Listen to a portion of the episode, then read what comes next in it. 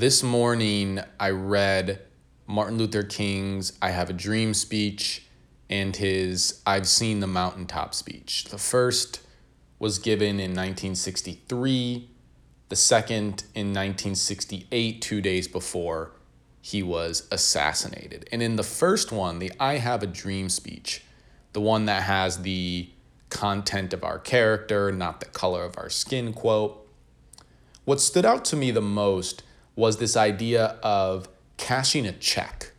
Black America marched on Washington to cash the check of the Declaration of Independence, which at that point, and even to this day, had come back with insufficient funds.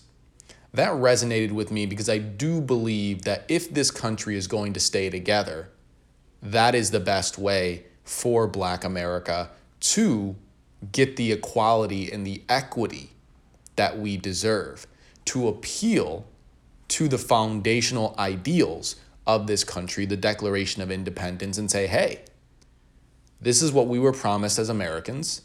We have not received that. We are coming here to cash the check.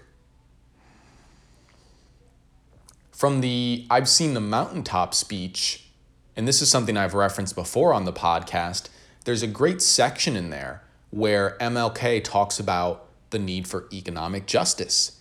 And he talks about how Black America can fight for economic justice by withdrawing from certain businesses and banks. He talks about buying black, he talks about banking black. These were not new ideas, and I think it is telling that after he shared those ideas in the I've Seen the Mountaintop speech, he was assassinated two days later. I think there's a political front to this, there's an economic front to this, there's a social front, and there's a spiritual front. The last thing I'll say is I believe this was also in the I've Seen the Mountaintop speech, where he talks about the story of the Good Samaritan and how there was a, a priest and someone else who was a part of the clergy that passed the good excuse me that passed the person who was there on the side of the road without helping and then the Good Samaritan came along and, and helped them. And what MLK said is that the two people who passed initially were probably fearful. They might have been fearful of the person itself, himself.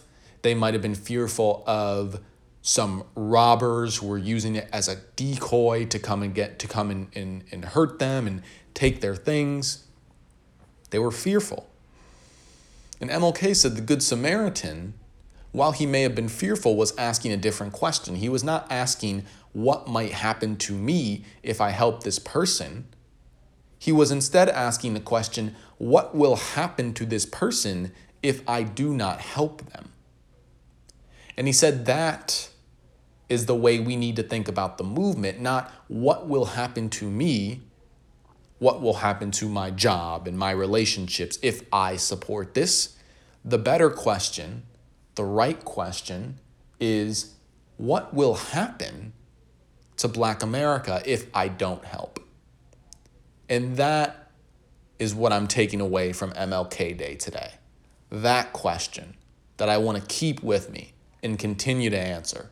What will happen to Black America if I don't help politically, economically, socially, and spiritually?